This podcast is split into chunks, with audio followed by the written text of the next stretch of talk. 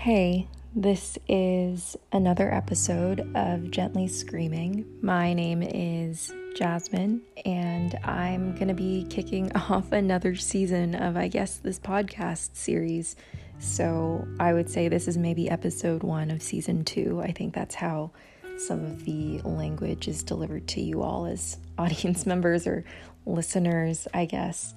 Um, it's 2021. I don't know if I've done any podcast episodes in this general half year time frame. So this is going to be new for me. Um, and for anyone listening to the first time, this is space for me to speak freely, unedited, and without as much filtering as I typically would if I were to have a conversation one on one or two on one or with a group of people.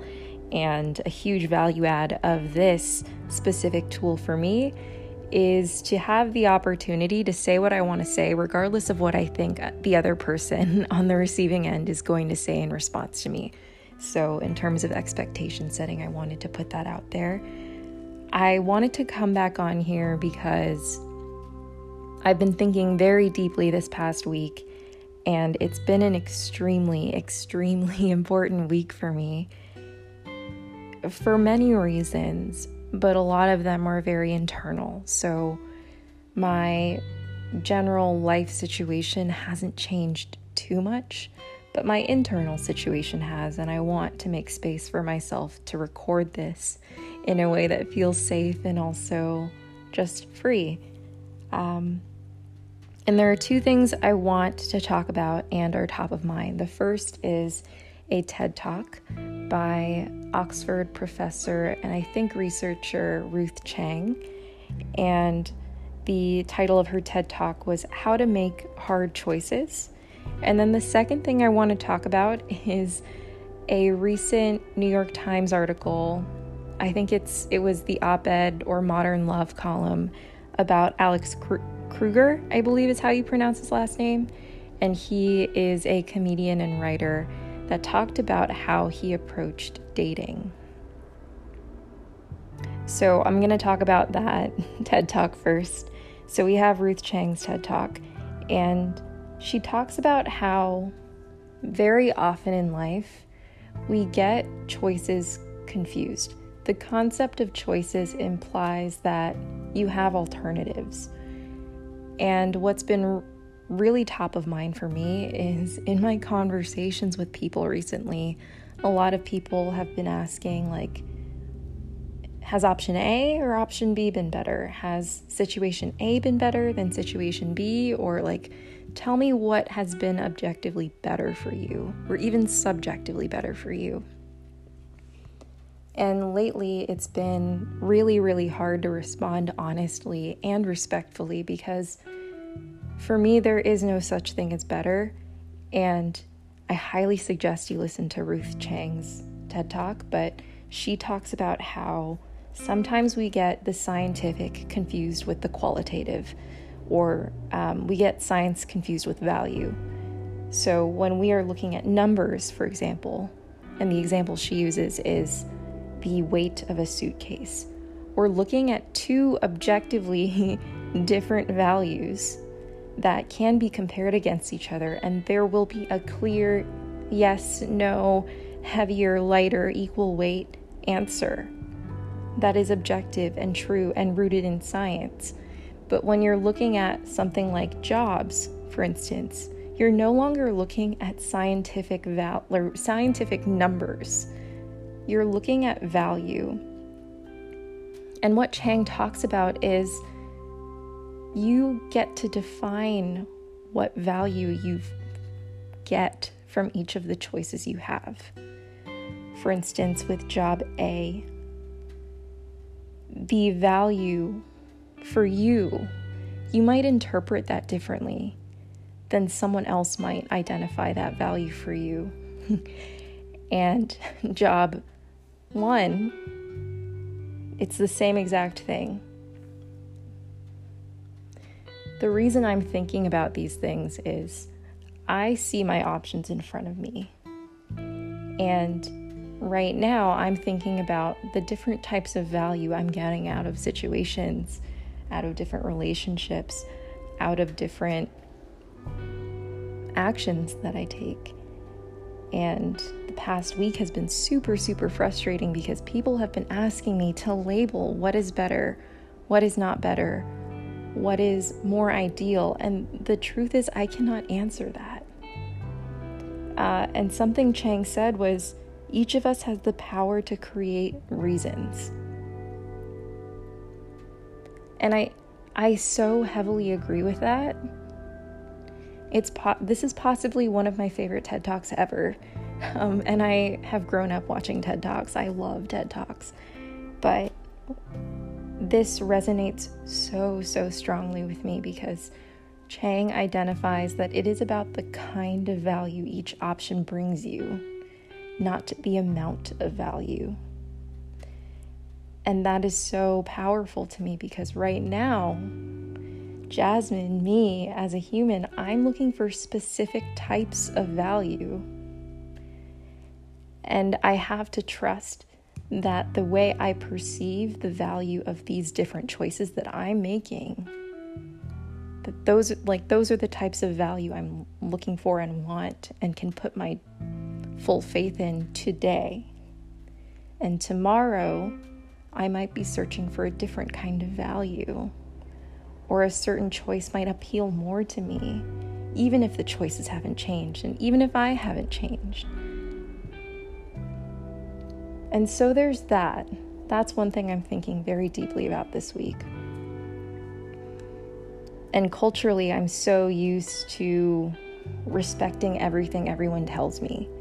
So if someone says option A is better and option one is not better, I would say, I understand where you're coming from. I understand your reasoning, and for that for that reason, I will follow your advice. But lately I've been getting a lot of conflicting responses to choices I'm making. And I'm like, where do I draw the line between respecting other people's opinions about my life and trusting myself as the person living it? So there's that. But what really made me think today specifically was I've stumbled across this article that interviewed, or actually, no, I think Alex Kruger wrote it himself. And he talked about how back when he was dating, or I think he's still dating, or in the process of dating,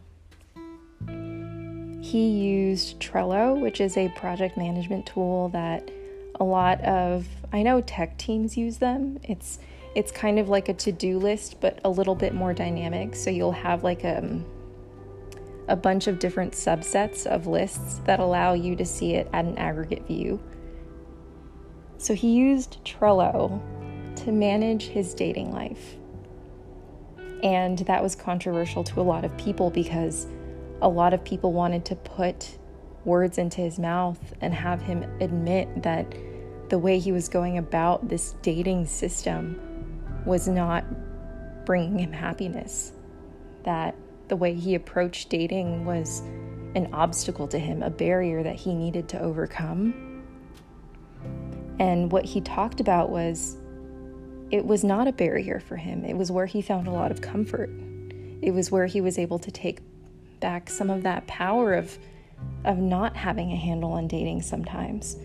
So I actually I quite liked his framework. So he what he did was he split it into five different phases. So he did five different phases and then eight different qualities.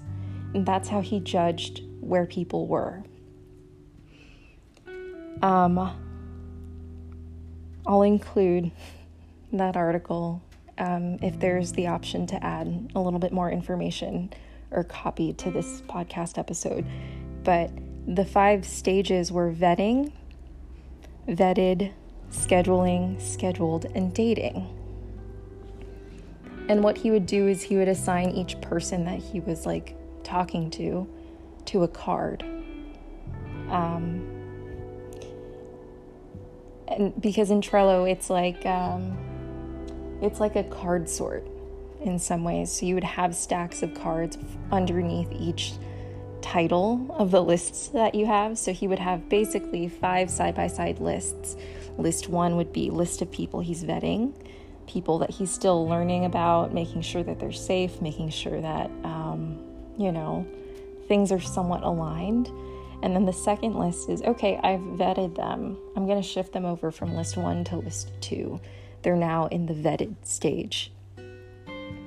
And then once they're in the vetted stage, the next stage to be moved over to would be scheduling. I'm now finding time to meet up with them, maybe for the first time. And then from there, it would be scheduled. Okay, we are scheduled to go on dates. And then if you continue dating, you would shift them over to the final column, which is the dating column. If after you schedule a date with them, you meet with them and it doesn't go well, you would just archive the card. You don't think about them technically, and you just move them over. And I think that's brilliant because what it does is it provides him a kind of value that a lot of people don't see the worth in. Um, and I actually think I would adopt that for me. And I'm a single woman that is of conventional dating age. And I would love that for me. I would love to know where I stand with the people that I'm talking to, regardless of where, like, you know, where I sit with them because that's not important. Um, if they like me back, great. But at least on my end, I know exactly where I feel about them and where I feel I am in the process of knowing whether or not I'm comfortable saying I'm dating them. And I think it really adds clarity, it brings value. But I know there are people in my life who would say that's a really mechanical, robotic way of looking at things. And it's, is it? Because that's how we choose our colleges. It's how we choose our jobs. It's how we choose a lot of things in our lives. Why is it okay to create a spreadsheet for the different apartments you're looking for, but not for the different people you're talking to? And I think it comes down to understanding what is a science and what is of subjective value. And I think that that is what is so, so powerful. And this past week has been one in which I have become a lot more comfortable in saying, hey, option B is super, super valuable to me in a way that I actually am wanting to explore right now. Please respect that. Because even though option two is great for you, I would go with option B. And it has nothing to do with which one is better. It has everything to do with which one is better for you in the moment you're in right now, based on what you want for either the present moment or the future moment, with consideration to your past moments. And I think that has brought me a lot of comfort as well as discomfort this week. So I wanted to put that somewhere. I will do my best to include links. Um, and yeah, thank you for listening, and I'll catch you next time.